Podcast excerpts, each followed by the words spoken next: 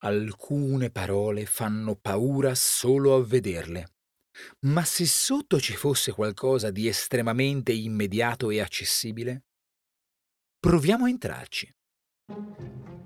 Io sono Giorgio Moretti e questa settimana raccontiamo una miscellanea di parole.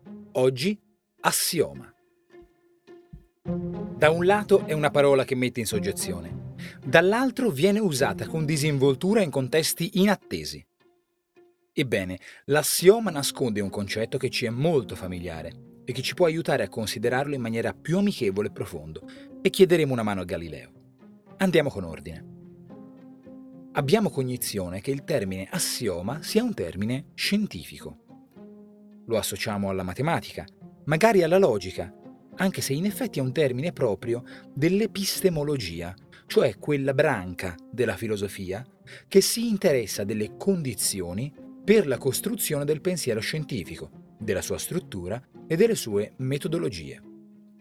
Ma allora com'è che assioma si trova negli articoli dei giornali e nei discorsi dei politici, che di rado brillano per cognizioni epistemologiche? L'assioma è, attenzione, ciò che è assunto come vero. È ciò che, per la sua evidenza, non richiede dimostrazioni ed è anche il presupposto del quadro teorico che se ne può dedurre. Qualche esempio? Prendiamo gli assiomi del matematico Giuseppe Peano sui numeri naturali. Dicendola non in maniera formale, 0 è un numero naturale. Ogni numero naturale ha un numero naturale successore.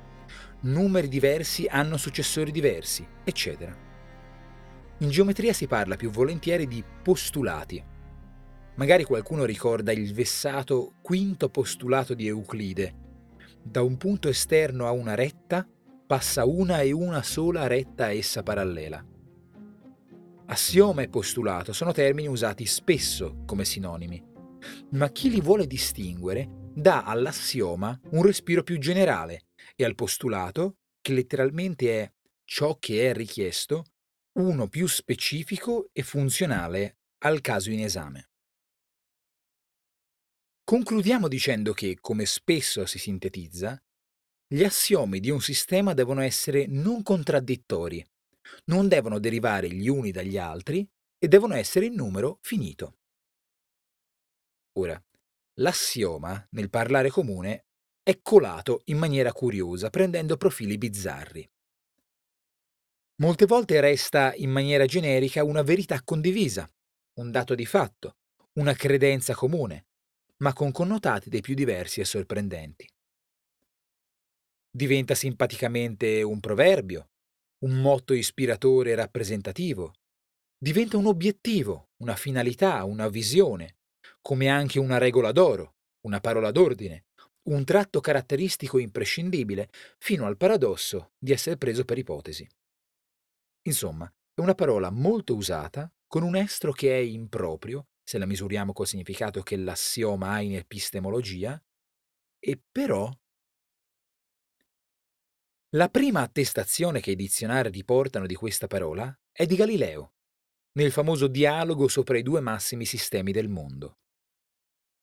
La cosa curiosa è che Galileo, in quest'opera fondamentale per la scienza e per la lingua italiana, la alterna con quello che, al contrario di noi, percepisce come un suo sinonimo.